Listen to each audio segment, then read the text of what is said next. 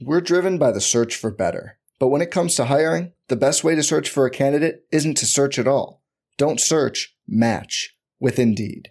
Indeed is your matching and hiring platform with over 350 million global monthly visitors, according to Indeed data, and a matching engine that helps you find quality candidates fast. Leveraging over 140 million qualifications and preferences every day, Indeed's matching engine is constantly learning from your preferences Join more than 3.5 million businesses worldwide that use Indeed to hire great talent fast. And listeners of this show will get a $75 sponsored job credit to get your jobs more visibility at Indeed.com slash BlueWire. Just go to Indeed.com slash BlueWire right now and support our show by saying you heard about Indeed on this podcast. Indeed.com slash BlueWire. Terms and conditions apply. Need to hire? You need Indeed.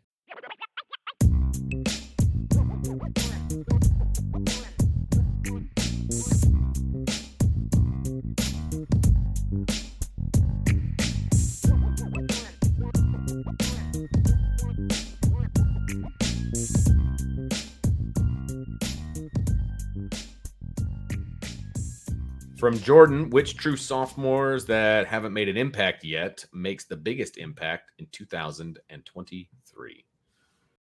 So offensively, I think that to me is yes, hundred percent an impact. He had one catch. Correct. Correct. Uh, defensively, it's the linebackers to me. Jaylen Sneed and Nolan yep. Ziegler are yep. the two that pop out to me first and foremost. They they are the ones that I think you know because because I, I, part of me wants to say Jaden Mickey, but I kind of feel like that was the name on the tip of my because he didn't play a lot last year. Right, right. You so know? like, what's your definition of made an yeah. impact? You know what I yeah. mean? Because he was the yeah. talk of spring ball when he was a true freshman, right? And then he played a bunch. He played a right. bunch last year. So right, and and and he had some bad moments, but Jade Mickey was had some good moments as well. It's just sure. like with any cornerback, you don't ever talk about the good moments because you don't see them unless you're at the stadium and you're actually for some reason watching the right. corners play. Most people don't. Most, even at the stadium, most people follow the ball. Right. Absolutely. So they're they're watching the line. What do you think about Jadarian Price? He could. Well, if if it wasn't for if you said okay, which true sophomore not named Tobias would be that guy, then I would put Jadarian in that conversation. I put him in that conversation. I put Holden Staes in that conversation. Okay. And I'd put Billy Schrauth in that conversation. Like Billy Schrauth's the other duh. one on offense that I could yeah, see duh. being that yes, guy. Absolutely. That could make an impact. So those, those would be it. Defensively, we talked about those guys, you know, maybe t- hopefully, hopefully someone we're not thinking about. I could see Junior Tuihalamaka being that guy, especially if there's an injury. Josh Burnham, Tyson Ford. Uh, so there's going to be plenty yeah. of candidates in the sophomore class. It's a very good class. It'll have a shot. Class. Yeah. And in past years, it would have been it would have been uh, even more involved. So yeah, it, it's it, it'll be interesting. It'll be very interesting. We're driven by the search for better, but when it comes to hiring, the best way to search for a candidate isn't to search at all. Don't search. Match with Indeed. Indeed is your matching and hiring platform with over 350 million global monthly visitors, according to Indeed data, and a matching engine that helps you find quality candidates fast. Leveraging over 140 million qualifications and preferences every day, Indeed's matching engine is constantly learning from your preferences. Join more than 3.5 million businesses worldwide that use Indeed to hire great talent fast. And listeners of this show will get a $75 sponsored job credit to get your jobs more visibility at Indeed.com slash BlueWire. Just go to Indeed.com slash BlueWire right now and support our show by saying you heard about Indeed on this podcast. Indeed.com slash BlueWire. Terms and conditions apply. Need to hire? You need Indeed. This episode is brought to you by Hyperice, the leader in advanced warm-up and recovery technology. They have tons of innovative products, like Venom heated wearables to help soothe sore back muscles, Normatec compression boots to speed up recovery and increase circulation, and Hypervolt massage guns to improve mobility. Loved by athletes like Naomi Osaka and Erling Haaland. Try them yourself. Get 10% off your order with the code MOVE at hyperice.com. From Christopher Crosby, am I remembering correctly that you gave Cole Mullins a four and a half star upside grade? If so, what do you need to see from him to get to that, that five star? I'm finding it hard to find holes in his game. to me, I just I, I, agree with you to to the point of uh, there's not a lot of holes in his game, other than just he hasn't played a ton of defensive end, right? Because he's played a lot of linebacker. The reason I don't quite put him into I don't know that there's anything he can do to have a five star upside is twofold. Number one is I'm trying to be a little bit more picky with the five star upside grades, and number two, I I I'd need to see him give me more of a burst athletically this year. Like I think he's a very good athlete, especially for his size, but I just would need to see him take a little bit more of a step forward from an explosiveness standpoint uh, before I'd put him in a five star. I, I think he's kind of four and a half stars right now where I would project he stays, unless for some reason we go out there this spring and I'm like, wow, his step, his get off is even more, even more explosive, like way more than it was last year. Would be the be the way for me to get him there. That that would be my my take. I'm going to ask this one, Vince, because I don't oh. watch enough NFL to answer Uh-oh. this. If you could add any in it, two NFL players to the to this year's Notre Dame, oh, to this year's Notre Dame team, never mind, I can answer this one. Uh, who would you not in QB? Who would you pick? Mine would be Micah Parsons and Justin Jefferson. Well, that would be pretty great. I, I, would only take Notre Dame players to be completely honest with you. So, like for me, I would only say. But here's one. Here's a good one. I, I would take Quenton Nelson and put him right at left guard, mm-hmm. and then put Billy Schrauth at right guard, and say, try and stop me from running the football. Yeah, you'd be pretty nasty. And my my nasty. one on defense is also an easy one. Um, excuse me, Harrison. uh, do you got you? Can you come play for us this year? Right. So yeah, Quenton Nelson and Harrison Smith would be my picks. Two couple with all due respect guys. to Zack Martin, because I I mean you you're not wrong with Zack Martin either. I'd be fine with sure. that too. Yeah. I'm just I'm just got this thought of left side, you know, oh. with Quenton and because Zack plays right, right guard in the NFL, right? He does, yeah. So, but you're, you want to bring them both back, a couple bookend guards. Well, if those were your both. two picks, I mean, that'd be fine. Yeah, if, if, if, your two picks were those two guys, but I'm, I'd, I'd love to see Harrison Smith back. Yeah, he he would uh, he would take the safety position, and I wouldn't be worried about it anymore. Agree. with Agree. him X back there. I'd Agree. Be, yep. I just saw NFL and thought, oh, I can't answer that because I don't watch enough NFL. Yeah, but I can do that one uh, for Vanilla Chill, favorite video game growing up. This is easy for me. Well, it depends on which part of growing up we're talking about. So, okay. like when I was a little kid, I had different games I liked. You know, I liked playing Legend of Zelda. Mario Brothers was pretty awesome. Uh, Contra was pretty awesome, especially when I finally figured out the up, up, down, down, left, right, left, right, A, B, A, B, select, start. You know, which you get the unlimited lives basically. Uh, but uh, my favorite, because I'm a, I grew up in Nintendo. My favorite yeah if I can only pick one, it's Tecmo Bowl and Super Tecmo Bowl would be would be at the end of the day the ones that I went with. Now, as I got older and I was in high school and college, it was NCAA football. Mm-hmm. I mean, was, that was my favorite game. But those those are my favorite. I mean, there's a lot of fun games I played. Uh, there was a game, uh, RBI baseball was pretty fun, but the other one that I really liked was Baseball Legends. Me and my dad would play this, right, Vince? And you could create your own team and you could build up your own team. Here's the only problem: they didn't have memory back then. but once you turn the game off, it's, over. gone. It's over. So we would leave it on overnight so we come back and play it the next day. And it. then when it would like all of a sudden it would like start flickering. Remember when it went out and you're like, no. Oh yeah, I remember. But uh, Baseball Legends was pretty cool. That okay. was a fun one too. Yeah, th- those are. I think it was called Baseball Legends. I think is what it was called. But yeah, those are those RBI baseball is fun. Those are. But but if I had, can only pick one, it's Super Tecmo Bowl. Growing up. Mine uh, was that I had the most fond memories playing. I was always a sports video game guy, uh, and this was before NCAA football came out. There was a game called College Football's National Championship. Okay, and it was from the early '90s. And my buddy and I just played the mess out of that game, and it was old school. Uh, but it was so much fun, and we would just play that for hours and hours and hours on end. Uh, but it's college football. It's college football's national championship. Great game. I can't even remember what system it was. Uh, it, hmm, it might have been a PlayStation 2, but I think it was too early for that. So it might it, when it wasn't Nintendo, I don't think I don't know, but it was great. I love that game so much uh, growing up. So that's mine. Good one. Got a baseball question out here, Vince. I wanted to get Ooh, to here okay. real quick. From this is this name is hilarious. Geriatric. That's hilarious. Very funny. Very good. There's a couple baseball questions that, that we have down here. Do you think any of these MLB records will ever be approached? Uh, Ryan's 5,714 strikeouts Cal's 2,632 game streak uh, playing in a row, Henderson's 1,406 steals, or Cy Young's 511 wins? If so, which is most likely? Well, no. I mean, I, I think I think all those records are basically unbreakable the way that baseball Correct. is played now, right? Like steals are not a thing anymore. Like no, they, nobody nobody does that anymore. Really, they are coming back now that they made the bases bigger, but, but not not to the degree that it was when hundred a year playing. Exactly. Right. Exactly. Right. Uh, so no, I mean you'd have if you played 14 years, you'd have to average 100 stolen yeah. bases per year. I right. mean that's just and he played so long. Like, right. I mean, I mean so Vince last year, the the guy that led Major League Baseball in stolen bases last year had 41. Right. What is it this right. year? Because there was some decent numbers at the All Star break. Do you have that? Me, You're I so much faster at looking things up than I am.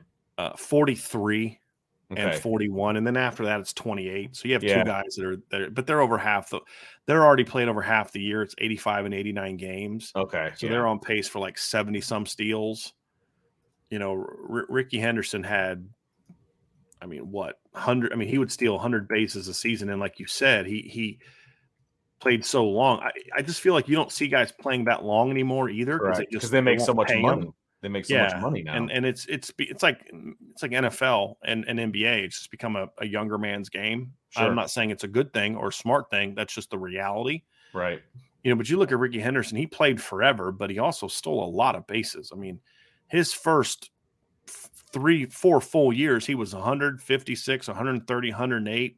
He had 80, 87, 93, 77, but he did it. I mean, he was 39 years old and he stole right. 66 bases. I mean, he exactly. stole, stole 31 at at the age of uh, 41. You're just not going to see that anymore. Nope. Uh, nope. Some other you'll never see up, Cy Young's win record ever again. Like nobody, nobody pitches that much. No, like, no, no. You win every right. start that you make, and you may not get to 511 right. wins. I mean, think about this, Vin, Vince. Uh, if you 511 wins, if you pitched for 20 years, you'd have to average 25.6 wins per year. And 20 wins a year is a thing of the past. Basically, yeah. Nobody's getting 20 wins a year anymore. Right. Like, that's not a thing. Because you're also because of for a host of reasons, but mainly because guys just the, the, the I mean, it used to be when you started a game, you finished it. Correct. And that just but look, here here's the all-time wins leader, and and tell me how far we got to get to to get anyone even remotely in the modern era. Cy Young, Walter Johnson. And by the way, Cy Young's almost 100 ahead of Walter Johnson. Grover, Cleveland Alexander, Christy Mathewson, Pud Galvin, Warren Spahn, Kid Nichols, Greg Maddux. So, other than Greg Maddux, the next oldest player, I believe, is like Warren Spahn, mm-hmm. who played in the 60s. I mean, all those other guys played like pre World War One. Yeah, exactly. You know what I mean? Like 300 Nick, yeah. Is, is, now like yeah. unreachable. Kid Nichols played in the 1800s for most of his career. Pud Galvin died in 1902. You know what I mean? Like Christy Mathewson played in the 1800s. Uh, Grover Cleveland Alexander played in the early 1900s. He died in 1950. Uh, Walter Johnson uh, pitched in the early 1900s, right? I mean, so these are guys that played in a, I mean, the, the game is not really so recognizable different. compared to yeah. what it is now. And that's also so, why you're never going to see nobody, anybody break Nolan Ryan's record either. Correct. Just because they're just not pitching just, as much. Right. It's just it, you're just not. You're not. They're not putting in the innings to get that many strikeouts. Right. There's just no. Nor, way. nor do they. Do you see the the same longevity right. now? Because he pitched uh, well into his 40s. Correct. Correct. And he was and he was striking guys out well into his 40s. Oh. And, and, it's another one. It's like yeah. when you're when you're when the record is when you're so much further ahead of anyone else with the record, it's it's hard to break. He's almost a thousand strikeouts ahead of number two. Who's number two? Randy, Johnson? Randy Johnson. Yeah. And and number four, he is sixteen hundred ahead of the number four guy, Steve Carlton. Yeah. Like that's just Right. That's nuts. There's just no way. Right. And and here's no the thing: he pitched over a thousand more innings than Randy Johnson. Right. Like Randy Johnson actually had a better strikeout K9 rate than Nolan Ryan, but he didn't pitch as long. Right. He pitched like five fewer seasons. And the end of his career was in a time when he wasn't in the era where you were pitching 300 innings. I mean, that's the other part of it too. Is is eh, Nolan Ryan had over 300 innings twice in his career, had over 200 innings. Let's see, three, four, five, six, seven, eight, nine, 10, 11, 12 times. He was over 200 and he was over 130 like over 20 seasons. So it's just it's just a different era. It really is, Vince. Oh my gosh, yes. You just you're but just pitch you're counts and yeah. all that stuff. It's just from a pitching stand. There's just the leader, Vince. The leader in innings pitched last year was San, Sandy Alcantara with 228. The next closest was 205. Yeah. If you look at Nolan Ryan's career, he had more than 228, one, two, three, four, five, six, seven, eight, nine, 10 times in his career. Mm-hmm. And then two other times was in the 220s. Eh, so it's just it's just such a different era. Right. And so that so if I were to rank them, and then with the the streak, it's the same thing. It's wor- load management. Load management, exactly right. Not going to see it. Yep. Just not going to see it anymore. That's why so, it's hard for me to go to uh, a professional game, baseball, basketball, whatever. Not not so much football, but the other ones. It's like, what if my favorite player's not playing? Like that right. would suck. Right. And you don't know going in. So what I would say in those records, Vince, the one that could potentially be broken if the is is stolen bases is the most likely to be broken because the game could change and right. evolve back to where steals become a thing again. And and it's the, the game is not going to yeah. change because there's so much money involved and you're investing so much money. The In reason arms. you would have a guy pitch nine innings every time is because if you if he if he couldn't go, okay, well, we're not we're not investing anything. I mean, you didn't pay players right. back then hardly anything, so it wasn't a loss to you. Just turn out the next guy, right? I right, mean, exactly. you also weren't pitching full from what I understand, and again, I didn't watch games in the 1800s, but you weren't pitching full velocity and full effort like you are now sure. as much. You know what I mean? So you could throw 200 pitches in a game and your arm not fall off, you know, but you're never going to do something like that with a modern player. And, nope. and rightfully so, because I'm investing $250 million in this guy. Yep. I didn't make sure I keep him healthy. Absolutely. Right. And so you're going to sacrifice certain things. I'm not saying it's wrong. I'm just making the point. That's, that's what it is. That's it is what fact. it is. Right. Yeah. Just a uh, fact. Uh, so, uh, so to me, the streak could be second, is the second most likely to be broken Correct. because again, you could just get that guy that says, "Hey, I don't care. I want to play right. every day. I don't care." Especially now that both leagues are in the DH. Now that there's a DH in both leagues, so DH. you correct. You could take your star batter off of the field and DH him, and he's still now playing in that game. And so I would say that's I would actually pay, say that's number one. Uh, you could argue that's number one, but again, there's such a longevity to that. Yeah. I mean, so to, how many years is that divided by 162? Yeah, right. And that's 16 straight years plus of never yeah. taking a day off. It's hard right. to play 16 years enough. Correct. Uh, strikeouts would probably be number three, and the wins record will never be touched. Never, never be touched. I don't think either one of the pitching records will be Agree. touched. The only uh, the only reason I could say the strikeout one is because again I could see evolution in the game to where the way batters play, strikeouts sure. skyrocket. Well, like and that, that is actually you know I mean? kind of what's going on right now. Is it's either right. strikeout or home run. Like base hits right. are down this right. year. I'm not this year, but like in this era, base hits aren't a thing. You could you find know? some rubber armed guy that just pitches for a long time in an era sure. where strikeouts are high that maybe could touch it. But Man, but uh, again, I got to pick between one of the two, and the reality is, is there's the the win record there's a like here's here's why I say it, Vince. Number two and three of the strikeout records are somewhat from this generation. Mm-hmm. Randy, I would count Randy Johnson and Roger Clemens of sort of uh, from this generation. Sure, meaning they played 80s or later. Yep. Basically, how I look at it. And you've got Max Scherzer, for example, is 12th all time, and Justin Verlander's 13th all time. I mean, you could somewhat see it, even though here's the crazy thing: is Max Scherzer has more strikeouts than anybody in baseball right now. He's 38 years old and he's 2,500 strikeouts away from Nolan Ryan. So, but the win wow. record to me is just so crazy because there's it's no one in the modern generation that uh, ha- has come ever close to. I mean, Greg Maddux yeah. is the is the closest to it. He's like 300 something, doesn't he? Yeah, he had 355. Yeah. I mean, he's 156 away from it, right? I mean, eh, who's the who's the highest guy now? the most wins of a current player. I don't see. I don't. I mean, you're a bunch of guys. Justin Verlander's 208. Yeah. I mean, like he'll never how long he's played. He'll never huh? get to 300. He's on the he's no. on the down like the way downside yes. of his career. Yes. So I wonder how updated this is. I wonder what Justin Verlander's current stats are. I wonder if that's actually an updated uh updated win loss totals. Actually, real quick, let me just check that real fast, Vince. Where is Justin Verlander right now? Stats, all time wins. He is at 247. So this is a bit of an older list, but I, I believe he's still the highest of the mo- most wins in the current. I think that'd game. be accurate, yeah. And he is still ha- not even halfway to where to where Cy Young right. is. Right. I. It's going to yeah. be a challenge for him to get to 300. Correct. I, I heard somebody debate: Will there ever be another 300 game winner? And that's that's a legit debate.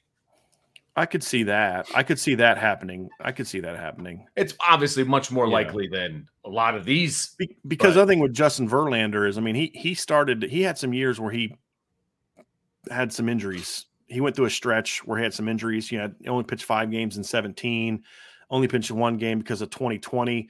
You give him those two full seasons, and let's say he averages 15 wins. He's over 260. Sure now you're now you're like okay I, I want to keep pitching to get to 300 i could see that right i could i could see that he had another year we only pitched 20 games because of an injury okay so right so i mean i could see a guy that that pay, plays as long as justin verlander but doesn't have the three lost seasons one because of covid and then two because of injury sure. and he could get to 300 i think that's more doable uh, but the the strikeouts and the, the career wins will never be touched never come close to being touched. Next question was, uh, what's the next most unbreakable record? It might be the consecutive games hit streak by Joe DiMaggio. I'd put that over Rickey steals, especially over Ryan's K's. Strikes are more than ever in, uh, I, in MLB. The I mean, strikeouts are more than ever, but they're still nowhere close to where Nolan Ryan is. I would also say the over 400 uh, batting average. I don't know that we'll ever see that again. Is it possible? Sure. But with the way things go with batting and the way certain things are emphasized, base hits aren't a thing, and averages aren't a thing. So I don't see the 400 pat, the, the 400 hitter happening right. ever again. And, and the reason I don't agree with the strikeout thing too, again, is because you just don't see guys playing as much as long. Right. I mean, last year there were there were only 11 guys last year to have over 200 strikeouts. The leader was Gerrit Cole with 257 just for comparison's sake, I'm going to go back to Nolan Ryan again. Nolan Ryan had one, two, three, four, five, six, seven, eight years that were more than 257. He, you know what I mean? Like he sure. had one, two, three, four, five, six, seven, eight, nine, 10, 11, 12, 13, 14, 15 years of over 200 strikeouts, and then two more in the 190s. It's just, again, because he, he pitched, he pitched so much. Right. I mean, guys just don't pitch that much anymore. So even if your K9 is a lot better than his because of the era, it's about opportunity. Yeah. The opportunity's not there. I could see someone breaking Joe DiMaggio's record before I could see someone breaking the 400, in my opinion. Yeah, I agree. But that's a lot of games. That's a lot. And the closest I think was what Pete Rose got to 44, right? And that's I think so. Now the crazy thing about Pete ago. Rose is he went 44, got it broke, and then went like on another like 20, 30 games with a hit crazy. That was the crazy thing about that. But yeah, I just because of walks are so prominent now too, because on base percentage is emphasized. You know, you're just not sometimes. Well, I assume I don't think the game has changed that much in the last three years since I've stopped watching it. It's still about on base percentage and all that stuff. It's still a big thing, right? That's why it's like strike, walk, strikeout, or home run. From what I understand, is still kind of the way it's played.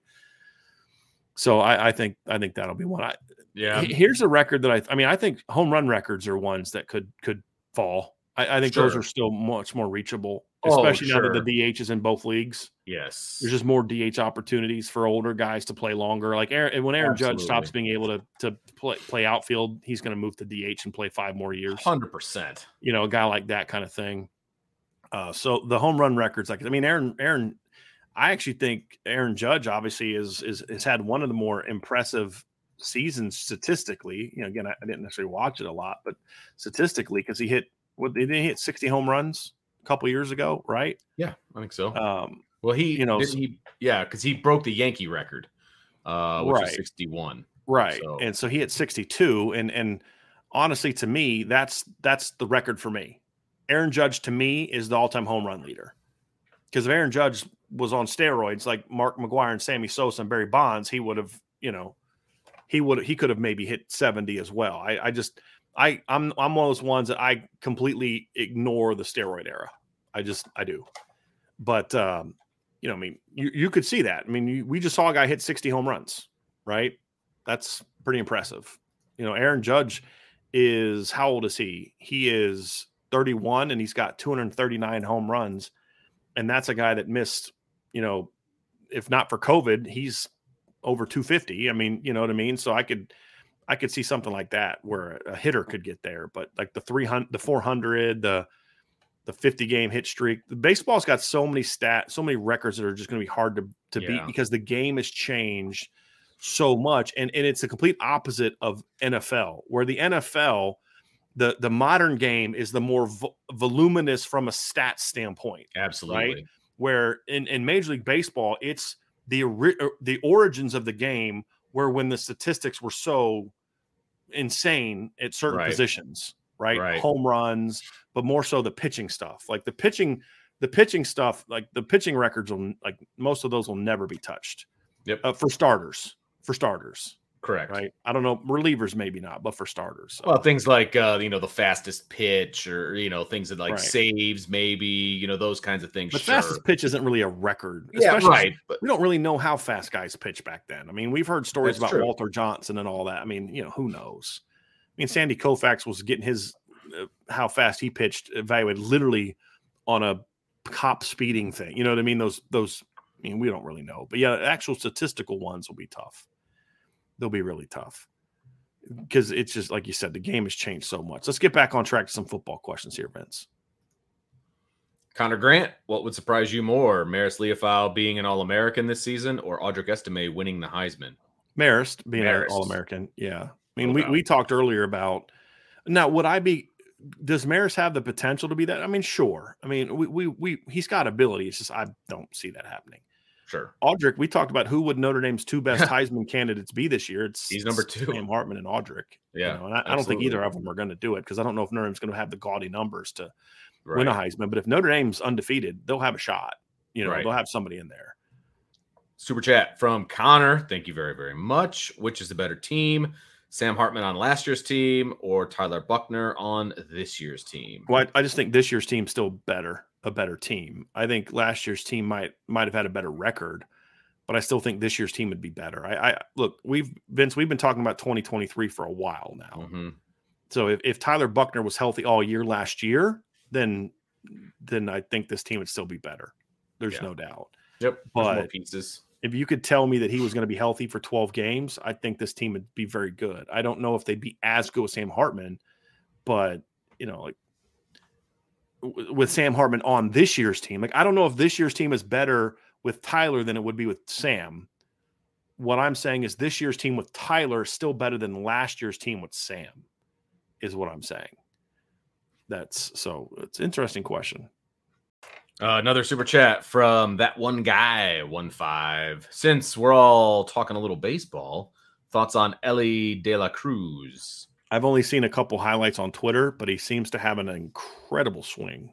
He's got a he's a big he's big. Yeah. I mean, he's a big, strong kid. He's athletic. He's athletic. Watch, all, watch him swing. Yeah. He's got a really athletic swing. He's athletic as all get out. The you know the night that he stole three bases on two pitches, basically he stole second, third, and home uh, which I mean, I, I, I put that more on the Brewers being stupid than I do on him. But, but he took advantage of it. Athletic dude to take advantage of it. Right? He took advantage of it. They just decided not to cover third base twice in the same pitch, and uh, he was able to take advantage of it. But uh, you still got to do that, and he did. And I hope he's not a flash in the pan you know, because mm-hmm. obviously he was a midseason call up, you know, all that kind of stuff. But man, he's a big, strong dude. Well, he was considered a top prospect, right? I mean, so yeah, I, like I believe so. Nowhere, so yeah. he's he's he is uh he's an athlete, man. He looks like a football player. I haven't watched him play yet. I've just seen some highlights, but he sure. seems to play with some swagger too. And I like baseball players that have fun. Like I grew up watching Ken Griffey Jr. and he would put his hat on oh. backwards and had fun playing the game. I, sure. I, I like I enjoy that. Well, and he he seems to play hard too, from what I'm he told. Does he plays very hard? And I they try like uh, one of they're playing the Nationals and they tried to say that he was using a corked bat right? And so they had his bat and they were looking at it. And what he did was he kind of carved the um, the heel of the bat into like a point at the bottom. Mm-hmm. Does not help you hit, but whatever. They were looking at it and whatever. Finally, he goes and gets a regular bat. That that at bat, he hits a freaking moonshot and that's where into the second da- and he points at the bat and then starts running. Like that was like that. Perfecto yeah. man. Like i saw the tweet about that. Yeah that was good. awesome. He's like hey there, it's this one okay? And then he just starts yeah. running then he starts running. Like I, I i dug that. That was good. Yeah i like that. All right let's uh we got got a first timer vince. Oh baby benjamin fleming first question ever for you all. Who is the one recruit or transfer in the past 10 years who has impacted the program and or the Notre Dame family the most. Oh boy. So we're going back to basically as we talked before the 2014 class essentially would be the last 10 years. Oh, the first one that comes to mind would be Alohi Gilman. Yeah, that's definitely the transfer. Him and Jack Coan are the two transfers because I don't know how Notre Dame's 2021 season would have gone if Jack Coan's not here. Oh my goodness. I really completely agree. And he doesn't get enough credit for that. Mm-mm. Nope so, but I'd, I'd, still have to go with Alohi because he was here for more years. He was part of a better team, and he was a great leader. I mean, yeah, yeah, yeah, yeah.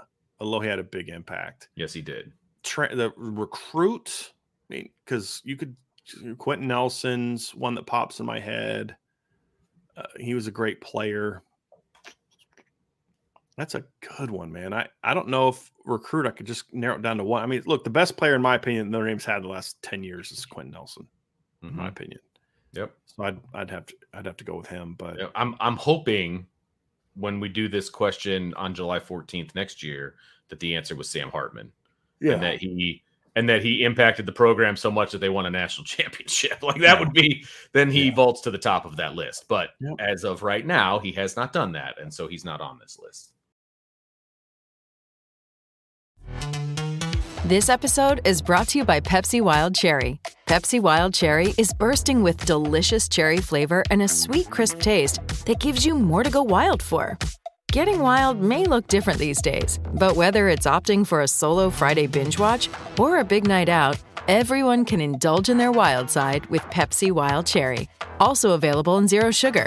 So grab a Pepsi Wild Cherry and get wild. Here's a here's one from Holtz My Beer that I, I wanted to get to, Vince. Holtz My Beer. I like that. Brian, is the clearest path to a Notre Dame national championship to follow the Clemson route, like in 2016 and 2018. In that, it's going to come down to us landing an elite quarterback like Lawrence. Well, I don't think it has to be an elite quarterback. I just think it has to be a really good one. Sure. Like, I, I don't think Trevor Lawrence is the only quarterback that could have won a championship for Clemson in 2018.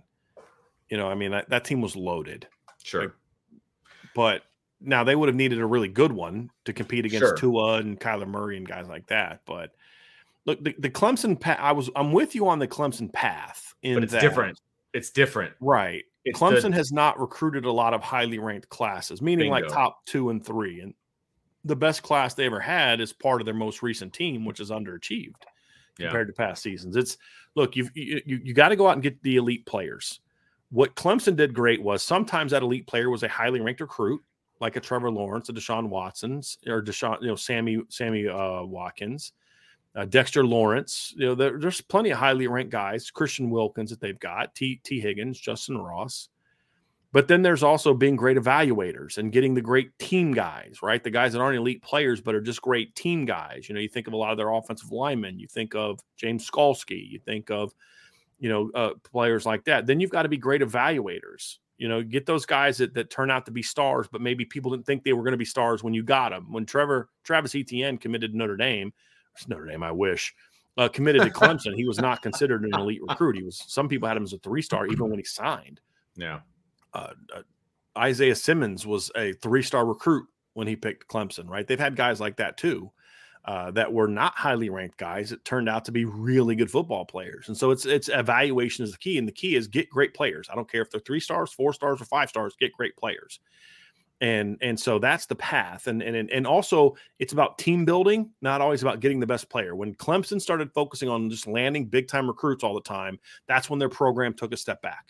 That hurt Urban Meyer at Florida as well. He just started loading up on best players he could get from all over the country. And those guys all came in with different agendas and things like that. And their team faltered after Tim Tebow left. They were never the same after that. When I say Tim Tebow, it's him and his group, the Brandon Spikeses, the guys like that, right? That sure. were the heart and soul of those teams. They were never the same after those guys left because it became a it's, it's it was about me and how Urban Meyer recruited.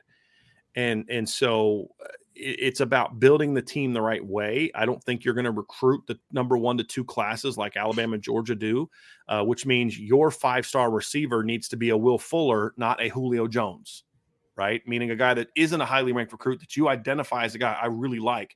It means your five star defensive end is going to be Isaiah Foskey, not Keon Keeley.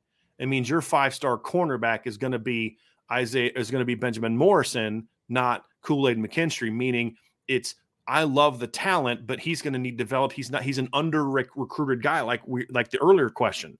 It's finding guys like that, and and on top of when you can get a Keon, get a Keon. I'm not saying don't recruit those guys. You have to recruit those guys, but if you're going to get to the point where you can win a championship to start getting those players, then you need to hit some home runs with your evaluations, like you did with Tyler Eifert, like you did with Benjamin Morrison, Joe Alt, Isaiah Foskey, Jeremiah Owusu-Koramoah, Will Fuller, on and on and on, Ronnie Stanley, uh, Mike McGlinchey, some of your best players at Notre Dame, CJ Prosise, that somebody was bringing up earlier. CJ was a three star kid that nobody, you know, they didn't beat anybody big for that kid turned out to be a pretty heck of an athlete that was a big time football player. So you've got to be able to evaluate those kind of kids. And Clemson did a great job of that on top of getting some of the big time recruits. But at the end of the day, you need more elite players. Nobody is arguing that Notre Dame does not need more elite players. The argument is does that mean they have to sign guys that are ranked number two in the country? Or right. if they can load up on the Morrisons, the Owusu-Koramoahs, the Alts, the guys like that, can they be a great team? And my answer is yes, they can, as long as they have the right guy quarterback. Now, if it's a CJ Carr who's a highly ranked recruit, great. If it's a Sam Hartman who wasn't but turned into one, great. It just, but you need to be better at that position. There's no doubt. Notre Dame has had teams good enough to compete for a title yep. if they had the right quarterback. Yep. You put Lamar Jackson, who was at Louisville in 2017, on Notre Dame's 2017 team, they could have won a title. Right. In 2018, if you'd have put Trevor Lawrence or Tua or Kyler Murray on Notre Dame's 2018 team, they could have won a title. They've been in those, and I think the 2015 team, if Malik doesn't get hurt, has a chance to win a title that year. I still will say that, even with Brian VanGorder's sorry tail, they'd have had a shot to beat anybody that year if Malik was the quarterback. So uh, they've been close. It's just they got to get better quarterback. So I, I just, and that those are reasons why I just reject this notion, Vince, that Notre Dame just can't recruit with the big boys. Right. And then it's always, yes, they can. They just haven't been able to put it all together especially at the quarterback position from a development standpoint. So do better there and you'll be able to compete. But yes, the Clemson path is the way that Notre Dame needs to build, not the Georgia path, Correct. not the Bama path. It's yep. it's the Clemson path is yep. the way that find the right guys, develop them. Absolutely. Right. And scheme it up, coach and them scheme up. it up. You know? Absolutely. Yes. Because right. that's been an issue as well. Yep. At certain places. Yep. Remington jeans. At what point can Notre Dame break the incoming transfer quarterback cycle? Thanks, guys. You all are killing the game. Thank, Thank you for that. Appreciate that. I, I hope it's next year as far as the starter. Right. right? And there that's right. the key, right? Because I think right. they are going to bring in a transfer next year for 24, yeah. but I don't know that they're bringing a transfer in to be the starter. That'll be that determined by how the season goes. Correct. That remains Because like seen. let's say Kenny Minchey just kills it this season and he's the guy. He beats Steve Angeli out, and Steve leaves. You're gonna need to go to the transfer portal, even to. if you know Kenny's gonna be your guy. Correct. Right. Or or vice versa. Steve does or whatever. Or there's a chance that nobody does, and you need to bring in a starter. I hope that that's not the case. But correct. The the, the last year you want to be there is 24. Uh, that's just. But the look what what we're gonna find is that in, over the next decade, if they don't change the change the transfer rules to where you got to sit out a year, you're going to see more and more teams needing to go to the portal for backup quarterbacks. Yep, that's just going to be a fact. It's going to be hard to keep four guys yeah. that you. It's going to be hard to keep three guys. Yeah, right. Vince. I mean, reality is it's yeah. going to be hard to keep three guys. So that's um, mm, yeah, that's going to be a tough one. It's going to be a tough one. Berkey 03, what role do you expect Carter to have? I think it's Antonio, right? Yeah, I think so too. Uh, I'm going to go with uh, very key rotation player that maybe by the end of the season is a starter I think he's going to be a good football player for Notre Dame. I, I, really like the transfers they get on defense, and we don't talk Me about too. him a ton. I love Thomas Harper if he can be yeah. healthy. I really like the Javontae Jean Baptiste pickup. Not that he's going to be a star, but he's just going to fit what they're trying to do on defense this yeah, year. he feels better, the need, you know? right? And then, of course, I really like the Antonio Carter pickup uh, sure. uh, uh, quite a bit. Uh, now, his he could have an even bigger impact next year than this year. But even this year, I think Antonio Carter's going to have to play a lot of football for them, and, and could end up being a starter for him if Ramon Henderson and DJ yeah. Brown don't don't play better. Nope. So I think it's there's going to be a competition for that second safety spot, and I don't I don't know if he's going to be able to break through. I don't know, but I think he's going to play. Yeah, yeah. agree, agree. Uh, super chat from Nathan. Thank you very much. Who developed Hartman, and does he get enough credit? Uh, Warren Ruggiero, and no, he doesn't because not only did he develop Sam Hartman, but he turned Jamie Newman into something that everybody at Georgia and other teams wanted. And I never thought Jamie Newman was that good. Yeah. But Warren Ruggiero developed him to the point where people wanted Jamie Newman. And and Georgia fans thought that this was some giant, great pickup in the transfer portal or in, it was a transfer. And I was like, I don't see it. I think he's an athletic guy, but I don't think he's that good of a quarterback. It's just that system really did a good job of developing him. So no, Warren Ruggiero does – not get enough credit for that. But he's also a guy that I think is at his level. I think he is where he yeah. needs to be. Right. You know, but no, he doesn't get a good enough enough credit for that. Absolutely not. Absolutely not. All right, let's get to we we don't have a ton of time left, so we got a couple non-football questions. Then we'll get back and finish up with a few football questions. That All righty, from Joe Irish, Brian, as a fellow history lover, what is the moment in American history that makes you want to yell "America"? For me, it's the Doolittle raids in Tokyo. Yeah, um, th- those ones uh, would not be it for me because they didn't really have much impact on the war, other than just kind of letting people know, like, "Hey, we can do this. And we're you know, still we, here." It, like, like more of a motivational yeah. thing, right? But as right. far as like actual impact, they didn't. The bombs didn't have a ton, a ton of impact. Uh, you know, for me, man, there's a lot of look. There's a lot of Revolutionary War ones that that's like, just kind of my mind goes. For me, it's just like one of the stories that I, that I that I heard that you've read was there was a battle that the, the they needed to win and the and I can't remember what battle it was. I, I'm so ashamed of myself, but they were starting to lose and they were starting to falter. So it, it's like the scene from the Patriot, I believe, is kind of loosely based off this, although it wasn't like that. It wasn't a militia guy. It was actually George Washington. They were starting to lose a battle and they were starting to fault. The lines were faltering. And so George Washington, in the middle of the battle, rode his horse to the front line and British are shooting at him. That's why I always felt like this country is God ordained because there's no way he should survive that. And then just rally the troops and they they come back and win and just stuff like that. Where when when you look at that period, it's like this is this is why we are who we are, you know. And and so that's that. There's a lot of those uh, type of battles that um, that I kind of like. But like a lot of the guerrilla stories are kind of like that's kind yeah. of us, you know. And yeah, right. Because we we were the underdog and we went out and beat the big boy. But um, as far as like more recent history, man, I got to tell you, um, I still say Midway. I still say the Battle of Midway is still. I mean, there's just something about that battle that just kind of does it for me, you know, because we had to we had to have a little bit of luck, right? Which I think when you go back to our founding, there was some luck involved you know, with fog and different weather things kind of bailing you out a little bit. But you had a little bit of luck um, because radar was not what it ended up being by the end of the war.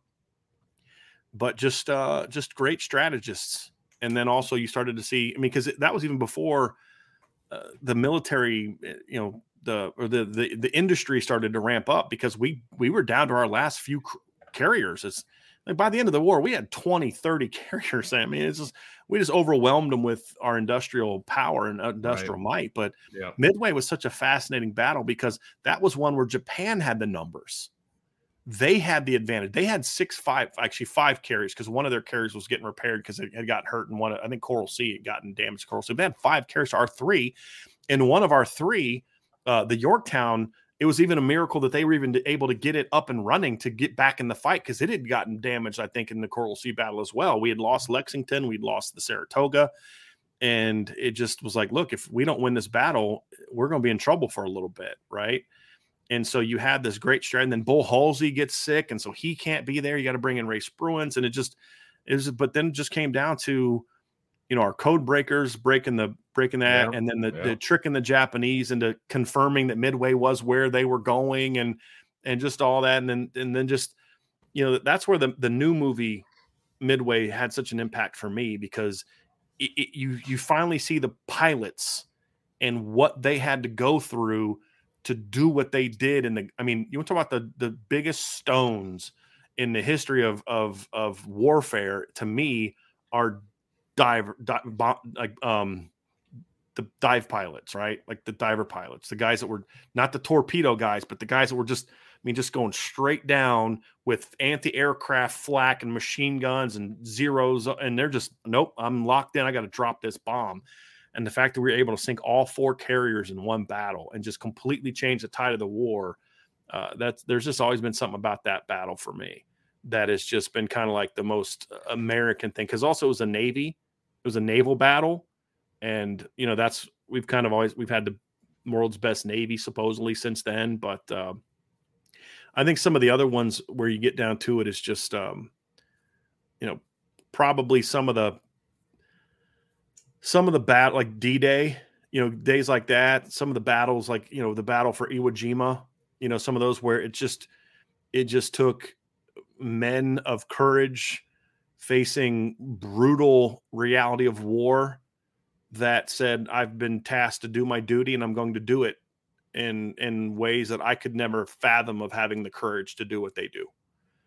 And so and and with you know it's just uh like all of those to me because that's what america is to me like when you when you look at it from that standpoint it's it's it, it's if we're talking about from a, a, war standpoint it's it's not the glory of war it's it's the the courage of men to say i'm going to do something that no one else has the courage to do and that i don't have the courage to do sure. me personally i don't have the courage to do and so those are um those are those moments you know the people that are willing to sacrifice everything so that others don't have to uh, and now some of those guys, obviously, they were drafted, but when they were drafted, they said, "Okay, I'm here. I'm, I'm going to fight right. for my country, and, and I'm going to do what I got to do." So th- those are the things that that um, that uh, make me want to yell that. That's like when I watch the Patriots, like that scene where where he takes the flag and he's running out. I'm like, everybody's running the other direction. yeah, like, you know, yeah. yeah, he's running to it. Yeah, uh, yeah. And those those are the people you say when when when gunfire breaks out, the ones that run to yeah, the sound right. of gunfire, not away, are the ones right. that you're like, yeah, we're we're we're still free because of those guys. Yeah, exactly. Right? Um, that's pretty cool. We pretty can still cool sit here and talk football for three hours and forty minutes. What's that? that? I said exactly. we can talk. We no, can talk exactly. football. Yeah, exactly. right. Exactly.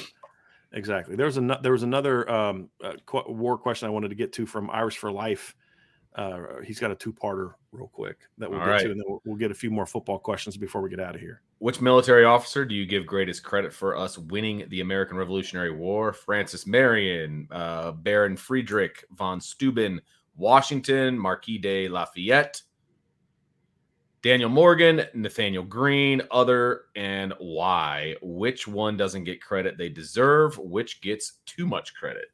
Well, what's interesting is I think the answer for for the sec so the answer for who gets the most credit is also kind of the guy that I would give the answer to sometimes who gets too much credit. It's George Washington. George Washington. And yeah. allow me to explain. So the reason I think George Washington uh, is, is get should get the greatest credit is because he was such a famous figure that he was able to actually keep the war effort going. He was the one that was able to lobby to get sure. the things that they needed. He was the he was the figure that the the troops would look up to as when when the general would like you said would go to the front line saying he's in it with us. He he he's sacrificing yeah. with us. He was there in the trenches with them. Uh, he was able to kind of keep them going long enough to where the others could then start to have a say and where some of the supplies from the French and then eventually the French get over where those things if he doesn't do what he did early in the war it doesn't even get to the point. Sure, they give up where a lot of those other generals uh, had an impact. So um, that's just kind of once for me. Now, Francis Marion is the guy that some people believe Benjamin Martin's character in in um, in uh, the the main guy that Benjamin Martin. yeah, it's like a conglomeration, of. right? Of, right. Of, but Francis Francis Marion's the one they primary because he was a more of a militia fighter type of thing uh, he he'd be one, but like Marquis de Lafayette gets talked about a lot, so I don't think he is is under. Nathanael Greene. I, I think Daniel Morgan had a big impact too because what they, what he was able to do and and what the people down in the in the South because they were, we were getting destroyed in the South, And so then Cornwallis and the rest were about to come up north, and then they were about to hit Washington like this, and it had been over. But the the the militia and the sort of the guerrilla warfare was able to keep that other part of the yeah. force in the south long enough to where we could finally start doing some things in the north. So, but honestly, at the end of the day, Vince, all of them played. Yeah, right.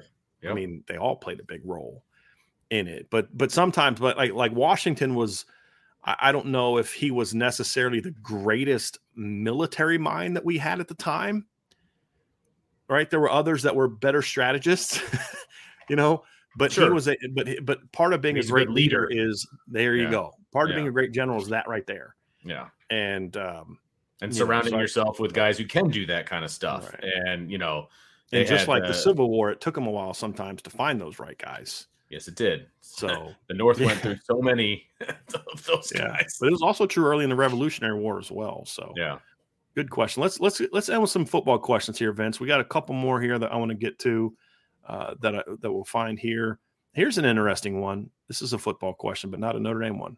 Irish blooded favorite non Notre Dame college football game you have seen? I, it's hard. There's a lot we could go with. The 05 Texas USC game is that's, hard for me not to go with that. I was gonna say. I yeah, that was a big one, and I I was riveted to that one because of the USC part of it. Like right. that's why I was interested in it uh, because of that. What happened with that season and and just the talent that they had and the whole thing. And uh, yeah, that was one heck of a game for sure. I'm trying to think of any other one that I would put it in. You know, Ohio State Miami back in 02 was a really good one. Right. I mean, that was a great game. We've seen some, we've seen, I mean, um, Alabama, uh, Clemson in 16 was a really good game. 15 and 16 were both great games, but uh, the 15, the 16 game was really good because I mean, the team that I wanted to win won. I mean, that was a really good game. Ohio State Georgia last year was a all time classic. Sure. I mean, that was a tremendous game. Michigan, Ohio State 06. That was a that was a big one. That was a great game. Uh, again, we're talking non Notre Dame games here. The uh, what was it, Clemson, Ohio State, when uh, Trevor Lawrence the team on his back and oh 19 yeah. won the game because of the way he was running the football. Yeah. Like that yeah, was that was a that was a good game because I liked that Ohio State didn't win, but it was a sloppy game. I, I didn't necessarily enjoy yeah. that game. It was a little bit sloppy. One of the best games I ever saw. I've said this before, is, and I can't remember what year it was, but it was when Dan Hawkins was at Boise State. And I'm gonna have another Boise one here in a second. But when uh, Louisville Boise played a great bowl game, Music City bowl game back then. Okay. But then of course Oklahoma and Boise was a phenomenal game. See, I yeah. like games that are great games, not great finishes. Okay. Right. Like some of those games, like like Penn State Notre Dame in, in in 1992 was not a great game. It was a great finish. It was a pretty ugly game leading up till the very end when Notre Dame scored to win it. Right. Like, uh, but it was a it was a pretty sloppy game otherwise. So uh, the Texas USC was a great game. Miami Florida Miami Florida Miami Ohio State in 02 was a great game. It was a you know uh, Oklahoma Boise was a great game. They were, you know, start to finish games. Those are some of my favorite. I'm trying to think some regular season games because a lot of those are bowl games. But uh, you know, Michigan Ohio State was a really good one. There's been a lot of great games over the years. There really has. I'm trying to think. There was a there was a game I can't remember. Oh, Texas Texas Tech played a, a phenomenal game in Colt McCoy's I think junior year. It's the game that Michael Crabtree had the Crabtree the uh, game the, the, that was a sideline catch or whatever. Yeah, yeah I remember. That, that was one. a great game. That was a great yeah. game. Those are some good ones. All right, let's get to a couple more here. Here's here's another college football one, Vincent. I'll quickly ask.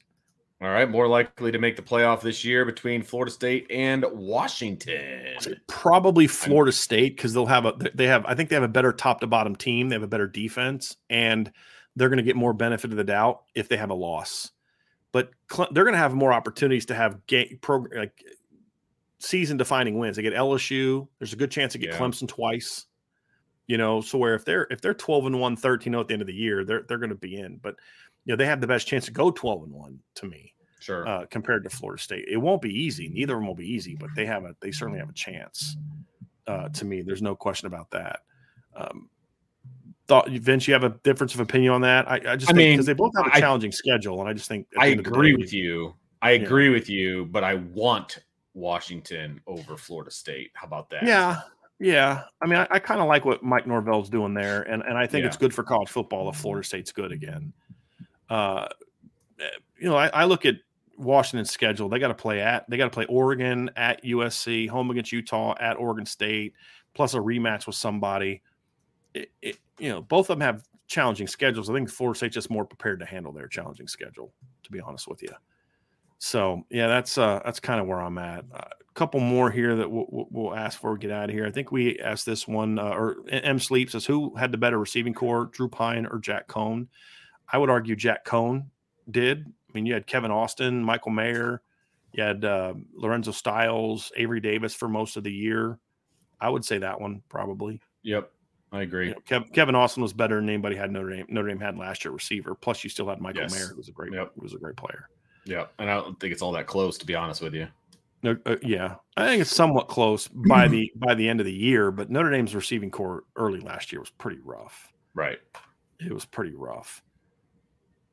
Uh, here's an interesting one from Pete Weber. Uh, Brian and Vince, what do you guys think is the most underrated pieces of merch in the IB store Whoa. that you're shocked doesn't get purchased more? Well, Vince, you can't really say who what does and doesn't get purchased more because you don't really know. I, was gonna, uh, yeah, I'm not privy to that information.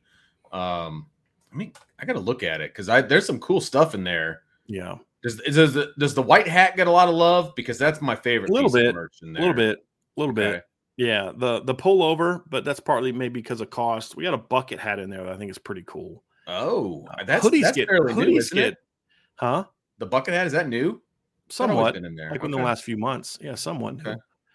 Yeah, I, I am surprised that the sweats don't get. Although the most recent per, recent purchase in the store was the sweats, but okay. as much as we've talked about how comfortable those oh. sweats are, the fact that more people haven't bought them is wear them all um, surprising to me because they are so so comfortable and t-shirts don't get bought as much as I thought. I think hmm. a lot of hoodies get bought and a lot of hats get bought, but t-shirts okay. don't get bought a lot. The hoodies are But yeah, those and then I got a notepad that's in there too that I absolutely love. It's uh this right here. Okay. And that's in the bookstore. I use this for all like my business I notes. I need this to get like one my, of those. This is like my little green, you know, notebook from the coach and uh Oh, and, uh, Waterboy. Waterboy. Yeah. but I, I, need to add some new stuff. I was gonna I was gonna add a book bag and a couple other tote things, but they're just made in a place where I just you know I haven't been able to do the research to find out if they're uh, okay or not, so I can't add those in there right now. But uh, yeah, that's a good one. Here here's a couple. Vince, we'll get we'll get uh, two more and then we'll get out of here. In two, uh, from Scott in 2022, Notre Dame opponents got into the red zone 34 times. Indeed, opponents scored 27 touchdowns out of those 34 tries. How can we improve this year? Is there any info that Notre Dame is addressing this issue? Of course, they're addressing the issue. They were dead yeah. last in that. Well, category. I mean, eh, are they doing the right things to address it? That we don't know. And any info like that that I would have, I would put on the premium board, not probably discuss here. Uh, but as far as how can they improve, number one, be better stopping the run. That's the that's a big one. Number two, these are the two biggest ones for me, Vince is having a better sense of what you're doing defensively from a player standpoint will allow them to make more plays. And and then number three, trust your players more in the red zone. Right. And and I think Al Golden's always trying to scheme up a stop mm-hmm. instead of just saying, Hey, I, I, I got pretty good players. I'm gonna let them go play.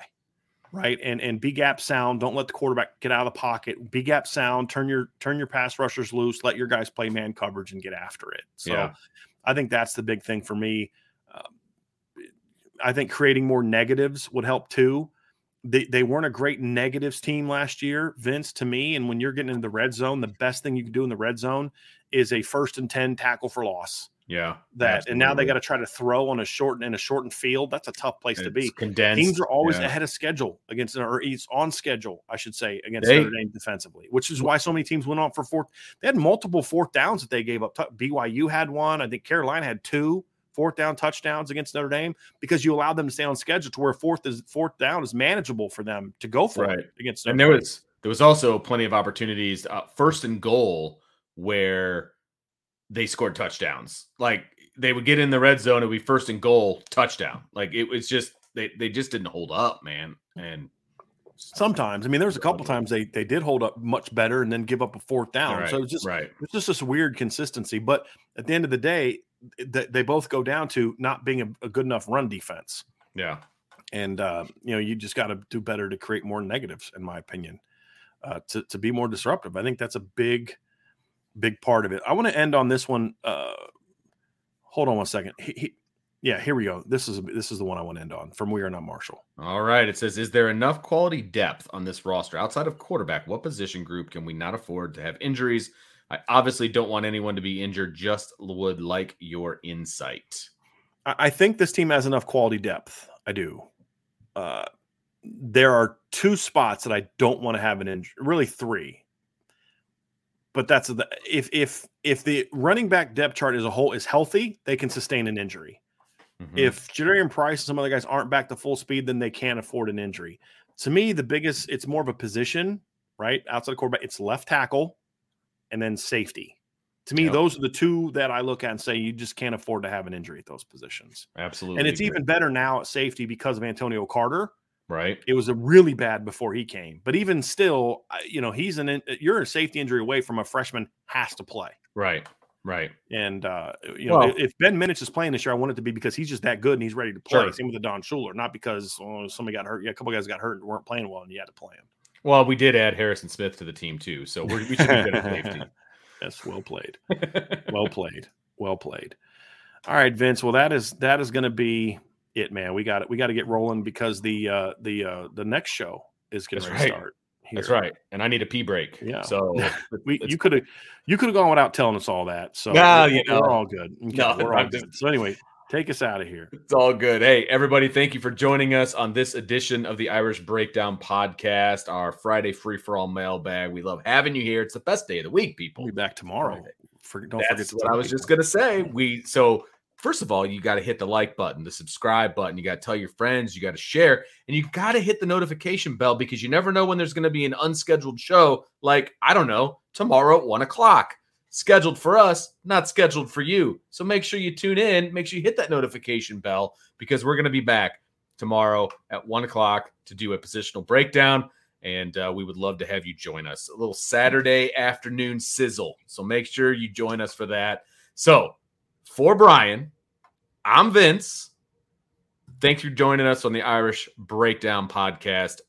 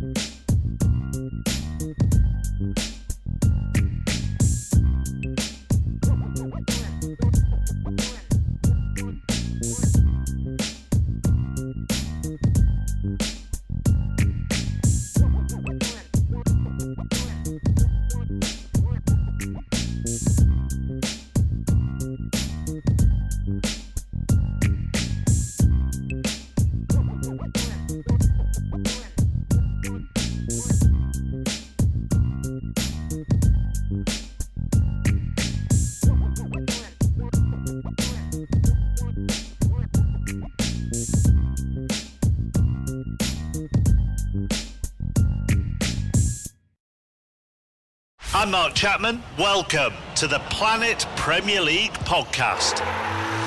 Each week, Cesc Fabregas, Nedum Onuoha, and myself talk all things Premier League. As a player, you don't have time to talk. No. You don't have time to make a plan. You just need to deal with wave after wave after wave. We watched Coach Carter, and he said, "Oh, afterwards, the game's just about doing this for your teammates." And I remember looking around halfway through the film, and half the squad was asleep. Planet Premier League. Listen wherever you get your podcasts.